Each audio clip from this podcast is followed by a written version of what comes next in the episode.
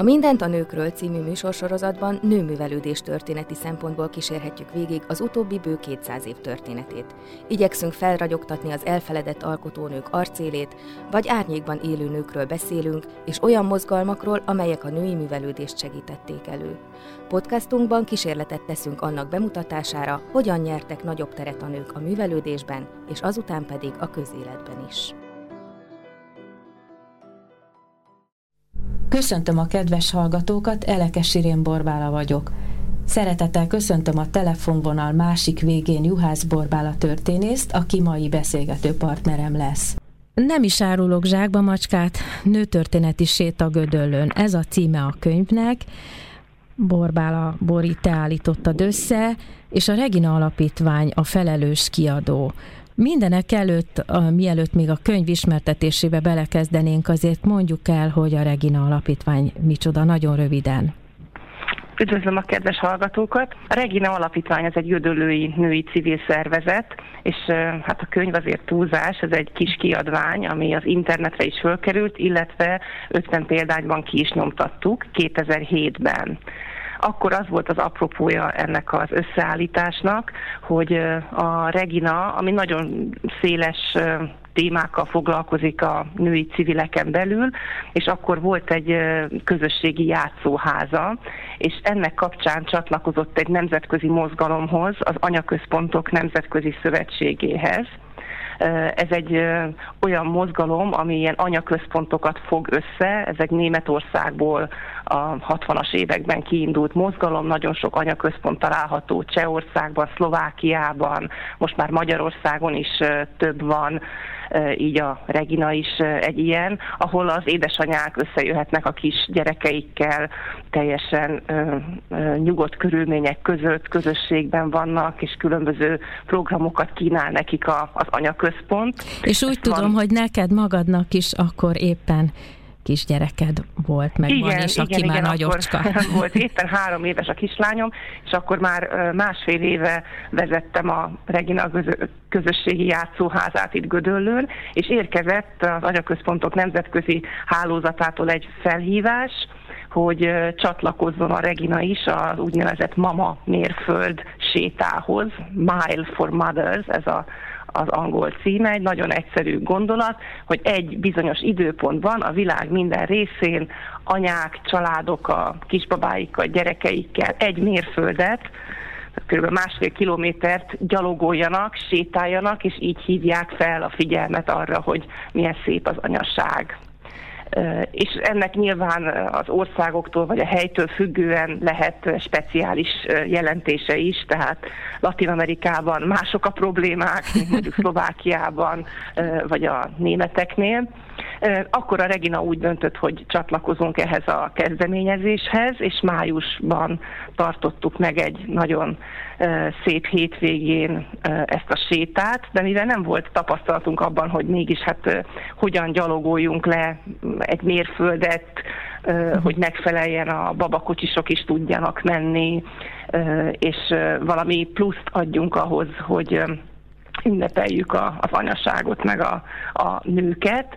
És hát mivel az én eredeti szakmám történész, kitaláltam, hogy mi lenne, hogyha az egymérföldet úgy járnánk le, hogy útba ejtjük azokat a nevezetes pontokat itt Gödöllőn, ahol gödöllői nők valami fontosat tettek. Ugye általában a nők ö, kimaradnak a történelem leírásából, a hagyományos történetírás, hat történet, gazdaság történet, politika történet nem igazán foglalkozik velük, kivéve természetesen a királynőkkel és királynékkal, tehát Gödöllőn is ugye van egy Éppenséggel van is.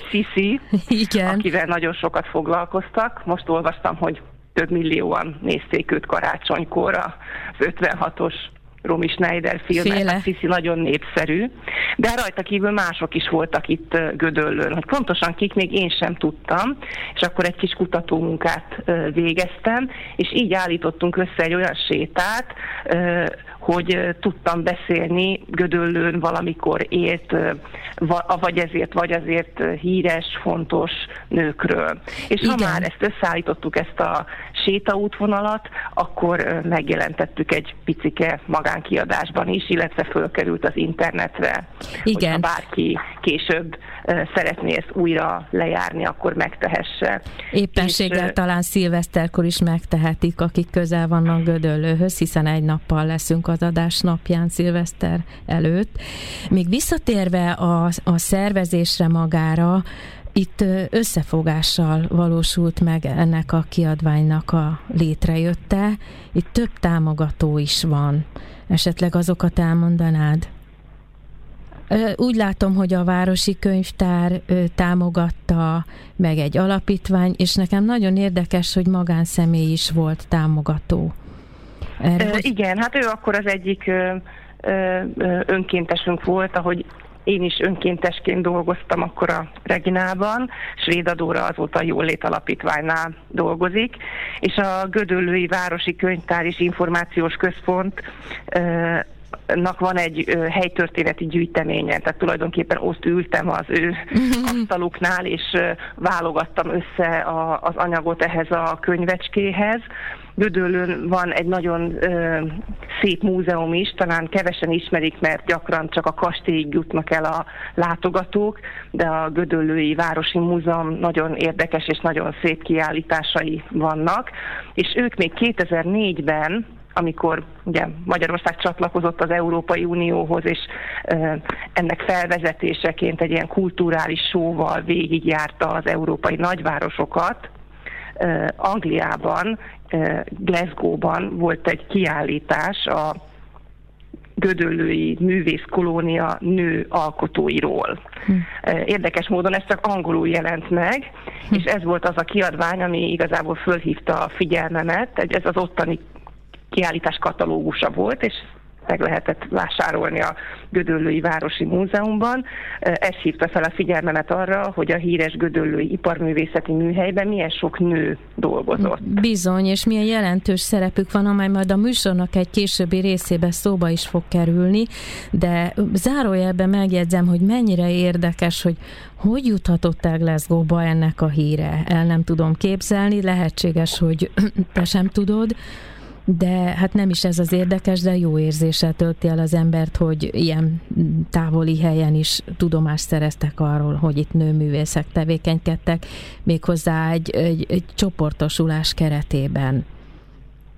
Igen, hát Glasgow azt hiszem a Macintosh műhely miatt, és most nem a kompjúterre gondolok, hanem az iparművészeti műhelyre lehetett talán a, a helyszíne ennek a kiállításnak, hiszen ez a múlt századfordulón, ugye a szecessziós évtizedekben Gödöllön működött szövőműhely, meg iparművészeti műhely, nem csak egy műhely volt, ahol szép ipari és művészeti tárgyakat készítettek, hanem egyfajta életideált próbáltak megvalósítani. Nagyon érdekes egyébként a története, és itt pont a szövőműhelynél John Raskinnak az elképzeléseit próbálták megvalósítani, tehát hogy úgy is próbáltak élni, illetve a tanítványok nem csak a szövés mikéntjét sajátították el, hanem ezeket a, a szabad természet, a, a mozgás öröme, a népoktatás, és nagyon sok minden ugye belefért ebbe a gondolatba. Igen. Még a Másik köre az iparművészeti mozgalomnak itt Gödöllőn pedig Tolsztói János elveket vallott, és Körösfői Kris Aladár, Így van. meg a nagy, nagyék is, hát ezek szerint az elvek alapján éltek maguk a családban is. Így van. Ami mondjuk nem volt ritka így Európában ezen a századfordulón. És Raskin is, és Raskin is, és Tolstoy is, ezek az életelvek is népszerűek voltak. Raskin művei is, aki filozófus volt, és valóban ezt a természetközeli életmódot hát tartotta helyesnek, vagy követendőnek, és egyéb ilyen humánus elvek alapján írta a munkáit. Ezeket a nők különösen értékelték, a művelt nők ezeket az életelveket. Visszatérve még a könyvnek a a bemutatására, illetve az, az előzetes szavakra azért már említettél szót arról, hogy a nőtörténelem az egy kicsit mostoha gyereke a történetírásnak, és mielőtt még ABC-ben tényleg kötet, a kötet alapján mennénk végig az egyes személyeken azelőtt, még egyszer megkérdezném azt, hogy történészként hogy gondolod, hogy miért lenne fontos, hogy a nők nagyobb számban jelenjenek meg a történetírásban? Hát a, ugye van egy ilyen vonmó, egy ilyen vicces mondás, hogy csak a jövő biztos, a múlt az bizonytalan. Tehát a történelmi tények, adatok, számok mellett azért mindig vezeti a történészt egyfajta ideál, ami alapján kiválogatja azokat a történeteket, amelyeket megír, azokat a szempontokat, ami alapján elemzi azokat a dolgokat, sőt azokat a módszereket is, amivel összegyűjti az információt és bár én nem gondolom, hogy teljesen szubjektív lenne a történetírás, mert az nem egy jó történetírás, de tény, hogy az adott kor fontos gondolatai megjelennek a történészek fejében is. És egészen addig, amíg Nyugat-Európában a feminizmus második hulláma nem indított el egy önkritikus gondolkodást a különböző társadalomtudományokon belül is, nem igazán jelentek meg a női szereplők a történelemben, mondom, kivéve az uralkodó nőket. Ahogy mondtad is az előbb, hogy a királynők és a nagyon híres vagy hírhet nők kivételével, itt az előszóban is említett, hogy mégiscsak fontos lenne tudni, hogy mit csináltak a, a, a többiek, akik nem királynők voltak, vagy nem hírhetnők, milyen nyomot hagytak, és a névtelen hősök és egyáltalán a a egyéb nőkről is lehetne írni, könyveket lehetne, hogy írtat, köztéri szobrokat állítani, és így tovább. És hát természetesen nem csak mondjuk a nők maradtak ki sokáig a történetírásból, hanem a, az olyan névtelen csoportok is, mint mondjuk a hatalom nélküli munkások, parasztok, így van. Így van akár polgárok, és a társadalom történet megerősödésével az ő történeteik is elemzésre kerültek. Nagyon hát híres nagymúltú a francia Annál iskola, de később is nálunk is meghonosodott ez a társadalom történeti írás. És a mikrotörténelemre ember... gondolsz? Ma már, ha elmegyünk egy könyvesboltba, akkor bizony nagyon szép számmal sorakoznak magyar történészek, több fiatal magyar történésznek is a társadalom történeti munkái, nőtörténeti munkái is. És érdekes dolog, hogy a Gödöllői nőtörténet 2012-ben egy vezérfonala lesz, tőlem egyébként függetlenül mm. a Gödöllői Királyi Kastély és a Gödöllői Városi Múzeum közös kezdeményezésének, mert a Híres Hölgyek Gödöllőn 2012 a Nők Éve programot indítja el a Gödöllői Királyi Kastély. Ők annak idején kaptak egyébként a Regina kiadványából, és hát együtt is működtünk akkor, amikor ez megszületett, és nagyon érdekes, hogy hát főleg nyilván a kastély lakóit, tehát Sziszit, az ő udvarhölgyeit, a uralkodó lányait, majd később Horti Miklósnét említik ebben a sorozatban, meg természetesen Mária Teréziát, aki ugye nemesi rangot adott annak az úrnak, aki építette a kastélyt, Grassalkovicsnak, illetve hát egy-két nőt az iparművészeti műhely történetéből. Ennek nagyon örültem, amikor megtudtam, hogy ők indítanak egy ilyen sorozatot 2012-ben, mert akkor elért Gödöllőre is az az egyébként egyre népszerűbb gondolat, hogy tematikus kiállításokon vagy programokon külön foglalkozzanak a női hősökkel. Ines. Ami egyébként érthető, hiszen a múzeum látogatóknak szerintem egy nagyon nagy aránya nő, és egy-egy ilyen fontos alak, mint Sisi, nagyon komoly tömegeket és turista csoportokat vonz be. Van is egy ilyen turista útvonal, hogy Sisi út, ami végigvezet Európán arra, amerre ő járt, ahol született, és hát Gödöllő is tagja ennek a, ennek a Sziszi útnak, a Gödöllői Királyi Kastély.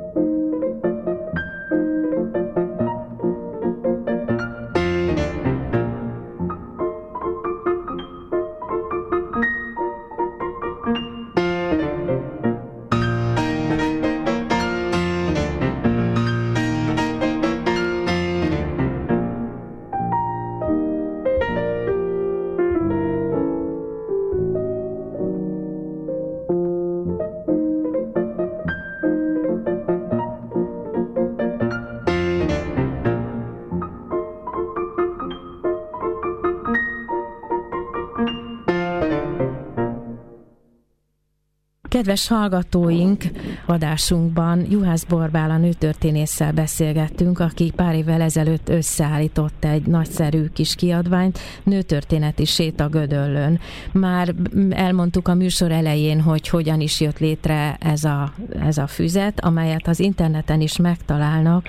Elegendő, hogyha a szerző nevét és a könyv vagy kiadvány füzet címét beütik az internetbe, ki fog jönni, és akit érdekel mélyebben, az el is olvashatja. Sőt, ábrák vannak, nagyon szép ábrák, néha ismeretlen fényképekkel díszítve, és ez mind látható az interneten. Most a következő, az elkövetkező percekben, egészen a műsor végéig a füzetnek a menetrendje szerint, tehát alfabetikus sorrendben ismertetjük azoknak a nőknek az életrajzát nagyon-nagyon röviden, akik szerepelnek ebben a kis kiadványban. Az első rögtön Blaha Luisa. Amikor ezt a kiadványt írtam, akkor én még friss gödöllői beköltöző voltam, és annyit tudtam, hogy van egy Blaha nevű városrész, hogyha uh-huh. valaki ismeri Gödöllőt, vagy esetleg erre látogat, akkor az az autópálya melletti egy nagy kertvárosi rész, a Blaha. Sőt, azt is tudtam, hogy valamikor volt ott egy strandfürdő, ami hát sajnos néhány évtizeddel ezelőtt bezárt, de Egyébként Gödöllő valamikor egy nyaralóváros volt, sok-sok strandfürdővel. Most egyetlen egy strandfürdője van, azt is be akarják zárni az egyetem területén, de akkor még nem így volt és nem tudtam, hogy miért nevezik így, valami véletlen egybeesése. Hát nem, Blaha Luisa a híres színésznő ugyanis valóban vásárolt itt, akkor az még egy puszta terület volt, a Gödöllői Öreghegyen egy nyaralót az 1870-es években, és a belső berendezését e, egy piros bugyelláris színű vígjáték ihlette. és a, ebben a Blaha Luisa villában, hát ez nem volt messze Budapestről, már akkor sem, e, gyakran vendégül látta a kor hírességeit. Azt lehet tudni például, hogy hogy jutottak ki Budapestről Gödöllőre annak idején? Vagy nem? Uh, igen, hát vonattal, vonattal uh-huh. jutottak ki, illetve később megnyílt a hév is, az uh, most uh, ünnepelte a nem is tudom hányadik évfordulóját. Uh, És tudjuk, úgyhogy... tudjuk azt, hogy Kafka Margit is ezek szerint valamilyen eszközzel kijutott oda, nem is egyszer. Igen, igen, ő is többször vendége volt Blaha Luizának, tehát ezért kapta az a városrész, ahol ez az öreghegy áll a Blaha nevet. A következő szereplőnk Brüll Adél, nekem nagy meglepetés volt, hogy bármi köze is lehetne Gödöllőhöz, és pedig van. Igen, ezt én sem tudtam, hogy Brüll Adél, ugye Léda Adi szerelme, az utolsó évtizedeit itt Gödöllőn érte. Ez a nagypolgári zsidó asszony egy hadsereg szállító és kormányfőtanácsosnak volt a felesége, és ő, az ő férje e, Diósi Ödön vásárolta meg azt a villát, ami már teljesen átalakítva, de még mindig megtalálható Gödöllőn, és ide költözött a feleségével, illetve annak a fogyatékos testvérével.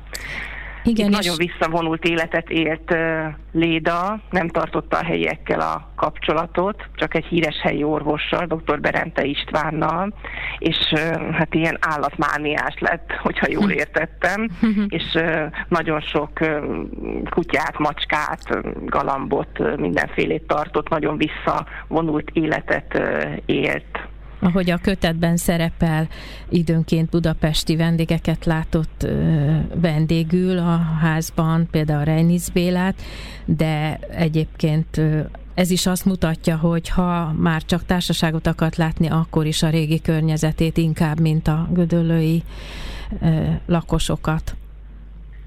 Igen. A következő a, a füzetben Erzsébet királyné, hát őről aztán igazán hát őről nagyon... tényleg igen, nagyon sokat lehet tudni. Nagyon sok német és aztán magyar kiadvány is foglalkozik az ő életével, nagyon hálás téma. Én inkább azokat az oldalait emeltem ki, hát azon kívül, hogy persze a, a, az életét is megtudhatjuk belőle, vagy annak fontosabb állomásait, hogy a modern problémákkal küzdő nő egyik korai előfutára volt. Sisi ugyanis anorexiában szenvedett, és aerobik mániában, azt hiszem így mondhatnám. A mai szavakkal, ez biztos, hogy akkor nem hívták így, de valóban azt bizonyítja. Nagyon sokat tornázott, tehát nagyon-nagyon fontosnak tartotta a testmozgást, de is rendeztek itt a, a királyi ö, kastélyban volt egy tornaterem, egy lovarda, az kifejezetten azért épült úgy meg, mert ő nagyon szeretett lovagolni, és nem csak, ö, hogy lovag, kilovagolt, akkor természetesen még másként nézett ki Gödöllő, és a királyi ö, kastélynak a parkja az sokkal nagyobb területet ölelt át, és közvetlen összeköttetésben volt a környező nagyon jó vadász területnek minősülő erdőkkel, hanem műlovarként is nagyon-nagyon tehetséges volt, tehát írtam is, hogy valószínűleg, mm. hogyha nem pont királyné, akkor akár cirkuszban is felléphetett volna, vagy sportolónő lehetett volna, annyira nagyon jól lovagolt és nagyon szeretett kirándulni is, kifejezetten úgy kellett összeválogatni a társalkodó nőit, hogy azok bírjanak nagyon gyors tempóban gyalogolni a hegyekben, legyen az ugye a Bajor Alpok, vagy itt a Gödöllői dombság.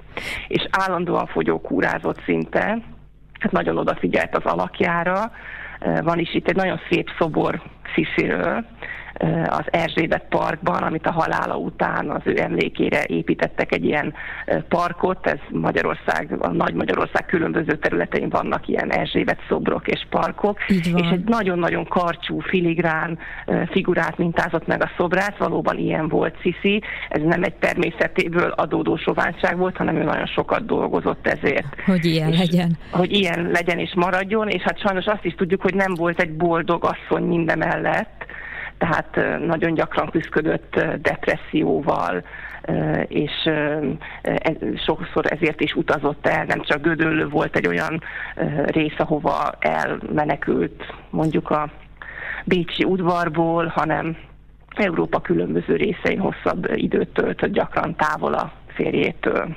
Így van. A, a Gödöllői kastély egyébként a kiegyezés ajándéka, ez nagyon fontos így Gödöllő szempontjából, hogy ezért kapták ajándékul a, a pár, a királyi pár, és még ami érdekes, és majd a későbbiekben pár perc múlva majd az ő személye is részletesebben előkerül, hogy Mária Valéria születése kötődik Gödölőhöz. Így van.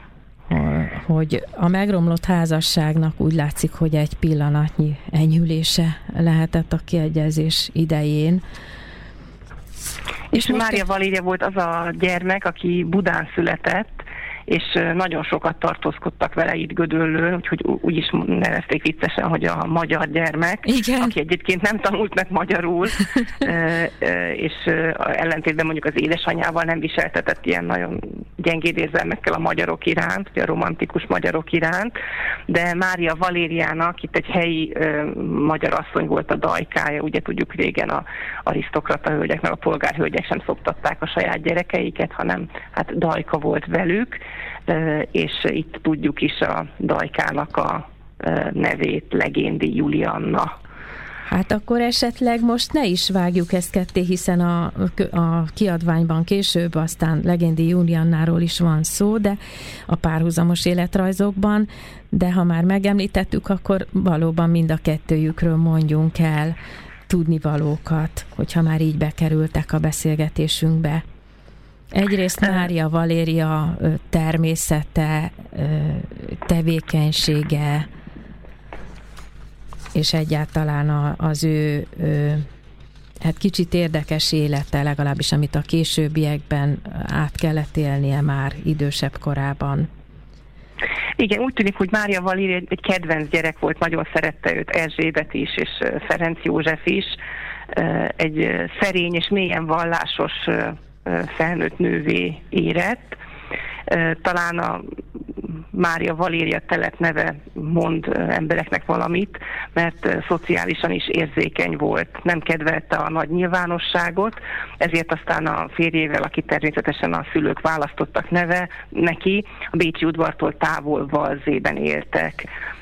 Nagyon széleskörű jótékonysági tevékenysége volt, Például 1881-ben a Bécsi Ringteáterben kitört egy nagy tűzvész, és ő maga személyesen törődött a tűz áldozataival és azok hozzátartozóival.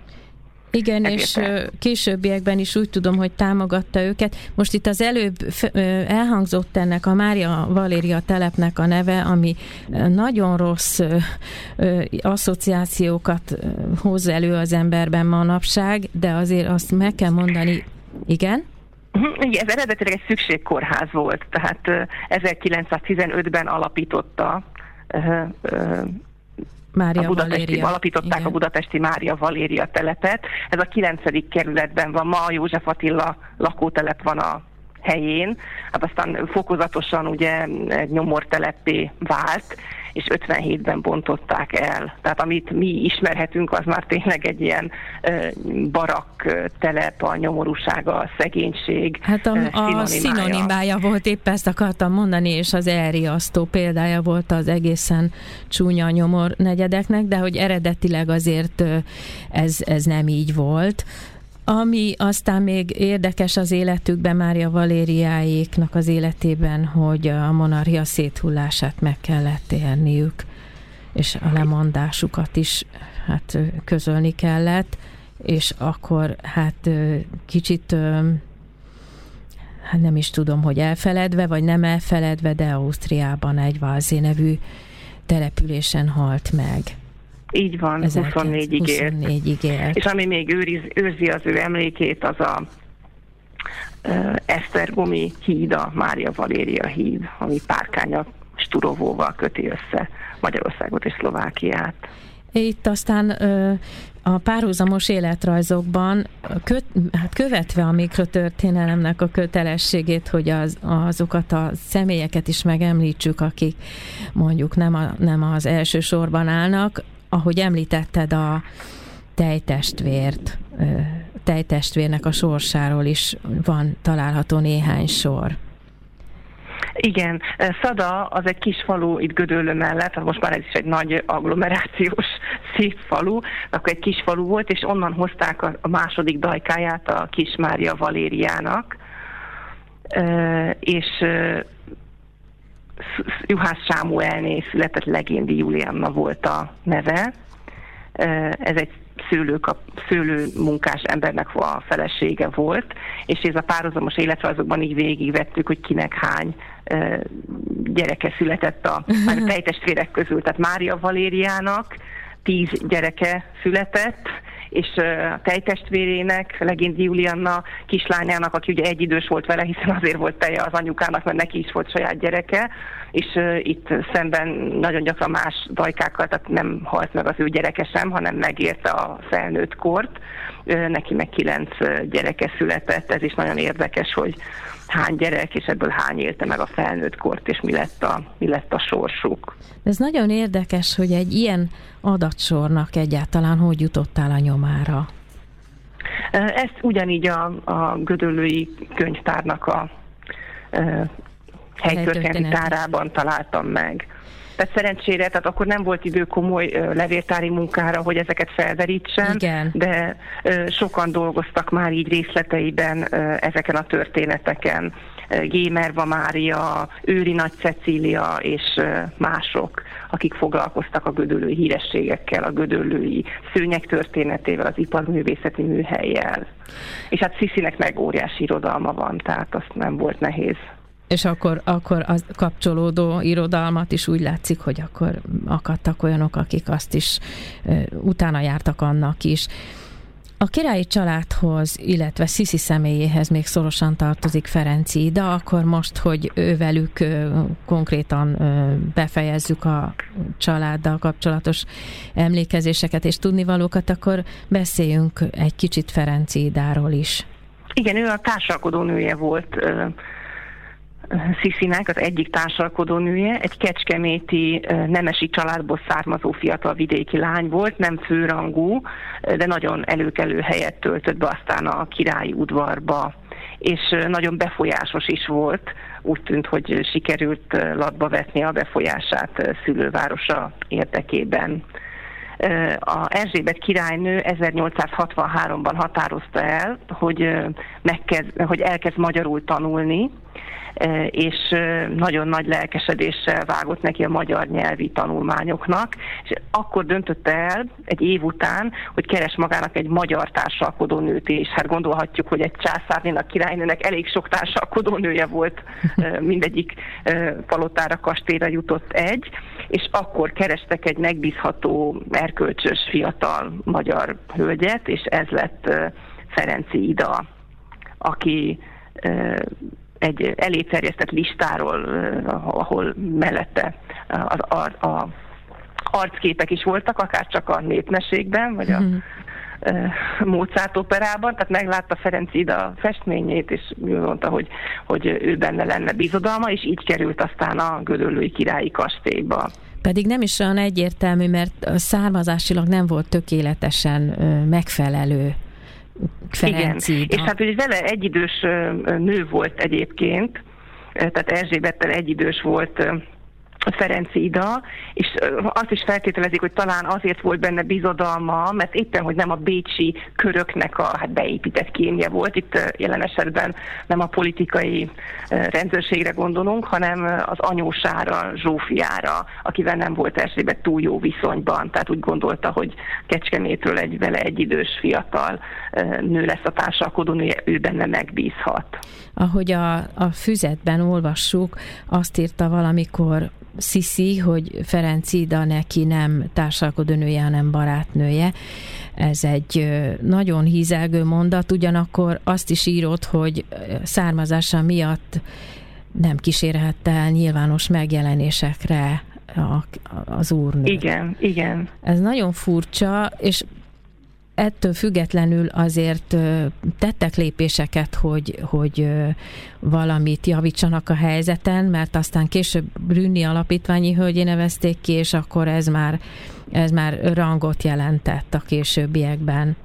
És ami még nagyon fontos, hogy bizonyos szempontból kollégám volt Ida, mert ő intézte a magyar nyelvű levelezését Erzsébetnek, Ugye itt mindenféle legendák kaptak lábra arról, hogy esetleg Andrási Gyura gróf az a szeretője lett volna Erzsébetnek, hát nem valószínű. Mindenesetre levelezett vele is, Deák Ferenccel is, Jókai Morral és Ötvös Józseffel is, tehát a kor fontos magyar szellemi, meg politikai vezetőivel, és ezt a levelezést mind Ferenci Ida intézte, és később óva úrnője titkait a mhm. levelekből ólóval kivágta azokat a részeket, amelyekről úgy vélte, hogy nem tartoznak az utókorra.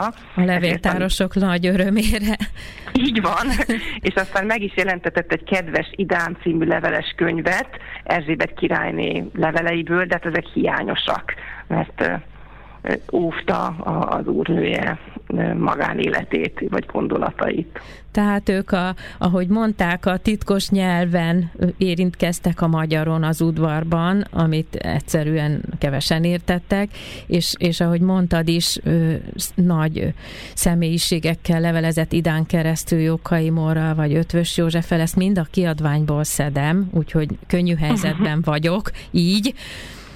Ö, eléggé... 34 éven át volt ő a felolvasó nője, tehát tényleg ö, hát nem volt ki a négy év nyugdíj, 40 év nyugdíj, de hogy, Igen. hogy végig hogy a királyné haláláig vele volt, és utána, tehát nem volt elég, hogy a levelezését intézte, és így cenzúráztak kvázi a kiadás előtt, hanem utána összegyűjtötte a sziszi relikviákat, és egyik fő szervezője volt az Erzsébet királyné emlékmúzeumnak. Én sem tudtam addig, hogy Budán létezett egy ilyen emlékmúzeum. 1908-ban nyílt meg, de aztán a második világháború alatt komoly kárt szenvedett, és már soha nem nyitották meg újra de nagyon sok tárgy azért itt látható a Gödöllői Királyi Kastély Múzeumban.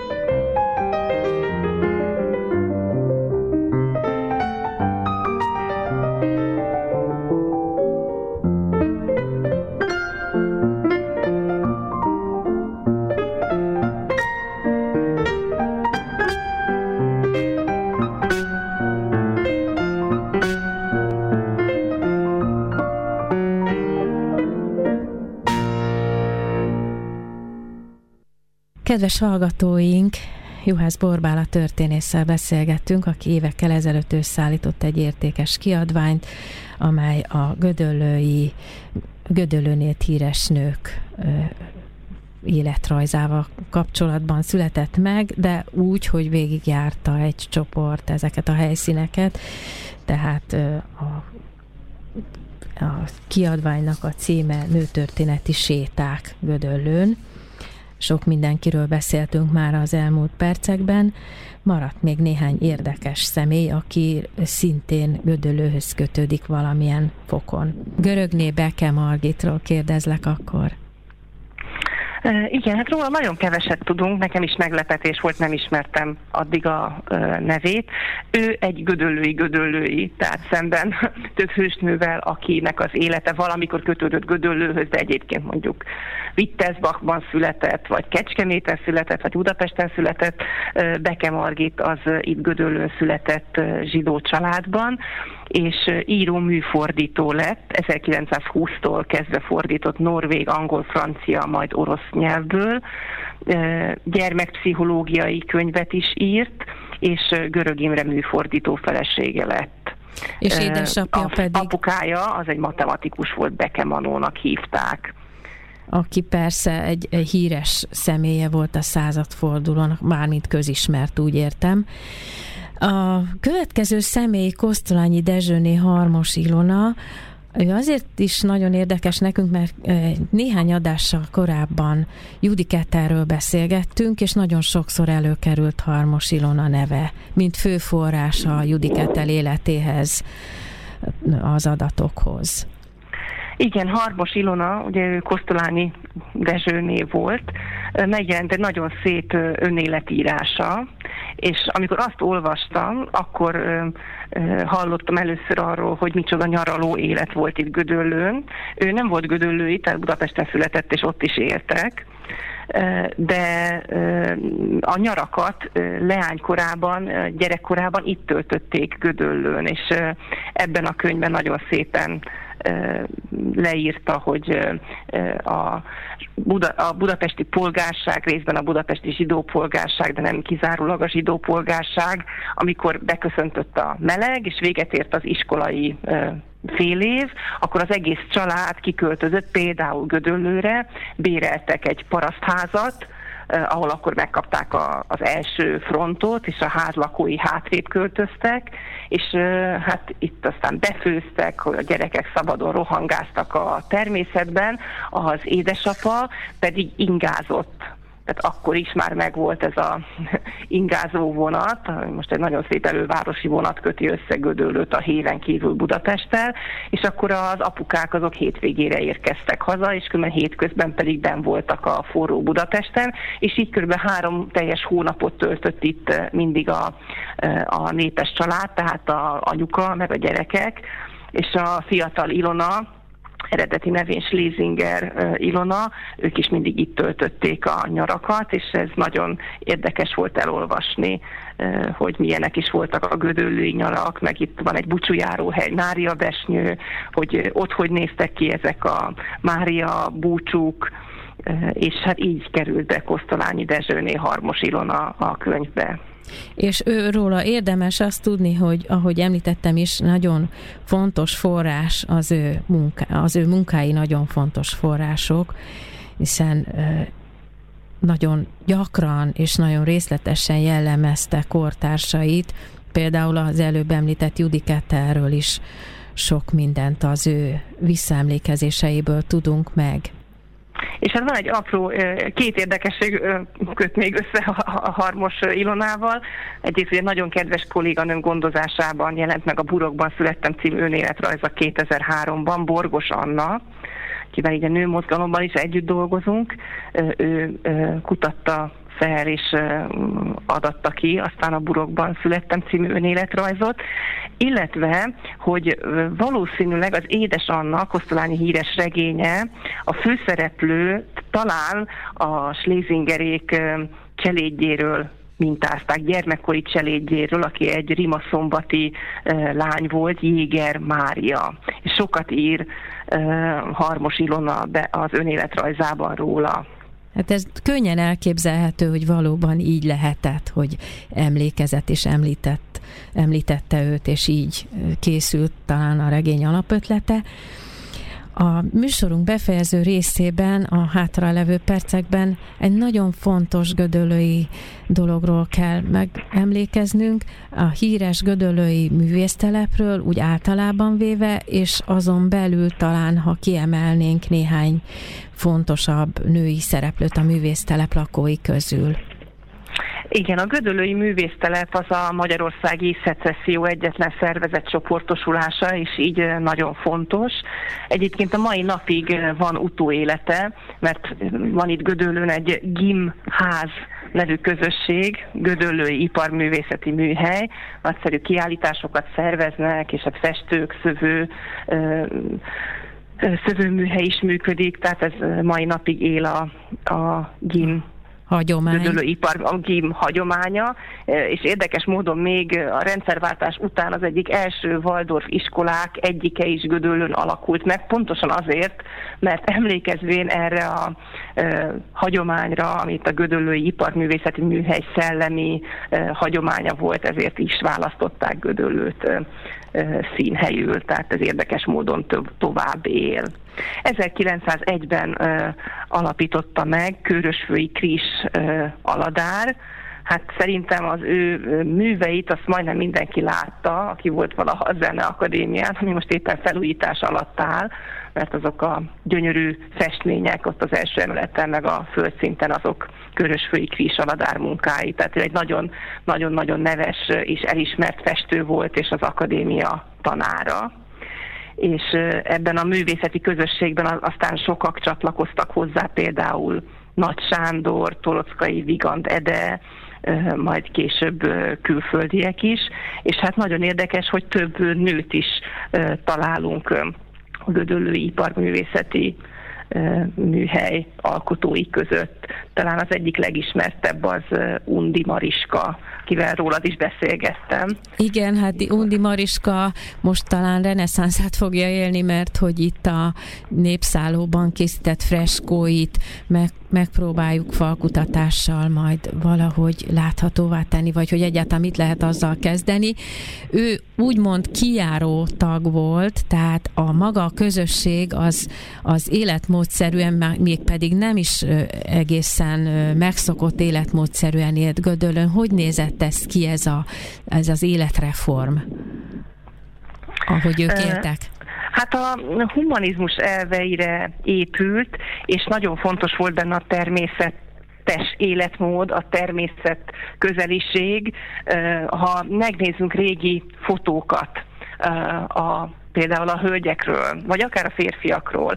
Nagyon gyakran maguk készítette ruhában jártak, ugye azért ők hát végül is urak voltak, ez nem volt szokás, tehát az uraknak a, ugye a varrónők varták a ruháikat, saját maguk szőtte, varta, tervezte ruhákban jártak. Ezek már reformruhák voltak, ami azt jelentette a hölgyek számára, hogy nem volt fűző, tehát szabadabban mozoghattak a gyermekeket is ilyen természetesen próbálták nevelni, nagyon együtt voltak, ők szoktatták például őket, nem dajkák már ahol, ahol itt családról volt szó. És a művészetben ott is megpróbáltak valahogy így a gyökerekhez nyúlni, ha jól tudom.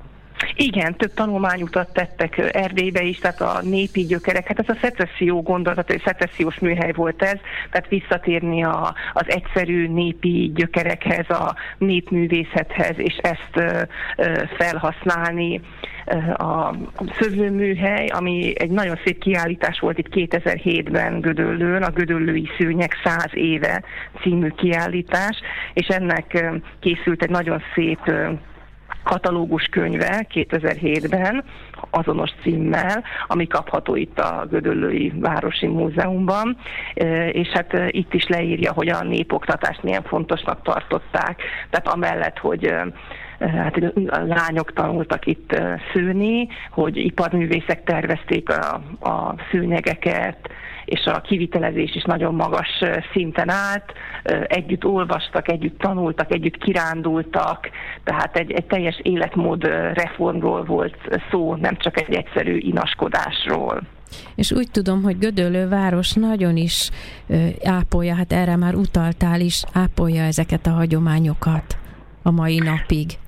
Igen, például lehet a Gödöllői Városi Múzeum szervezésében egy gödöllői sétát tenni, ez nem nő, még nőtörténeti sétát még nem ajánlanak, remélem, hogy ez is bekerül a napi rendjükbe, de a gödöllői iparművészeti műhely különböző helyszínein körbevezeti muzeológusa az érdeklődő csoportot, mert néhány ház, ahol ezek a művészek laktak, most hát nem le van zárva, de akkor meg lehet nézni, mert a házak is, tehát építészetileg is egy-két villa az nagyon érdekes a, akik még leszármazottak vannak, akik viszik talán tovább a Remsei család, ha jól tudom. Igen, a Remsei család azok mai napig itt élnek Gödöllőn. Ugye Remsei Flóra, ő maga is textilművész, és tanít a Gödöllő Iparművészeti Műhelyben rendszeresen szervez kiállításokat. Ugye itt bábosok, írók, művészek vannak a Remsei családban. Hát Tehát így elérkeztünk. Századra visszamenőleg azt mondhatom. Elérkeztünk egészen napjainkig, tehát ez egy élő múlt. Egy nőtörténeti sétát tettünk Juhász Borbála történész segítségével. Személyesen rólad még akkor hadd kérdezek egy-két mondatot maximum, hogy most mivel foglalkozol? Egy női civil ernyőszervezetben dolgozom a Magyar Női Érdekérvényesítő Szövetségben ami az Európai Női Lobbinak a magyar tagszervezete. Sok sikert kívánok a munkádhoz, köszönöm a hallgatóknak a figyelmet, neked pedig a, a kalauzolást gödöllő szépségei között. Köszönöm szépen, és viszont hallásra.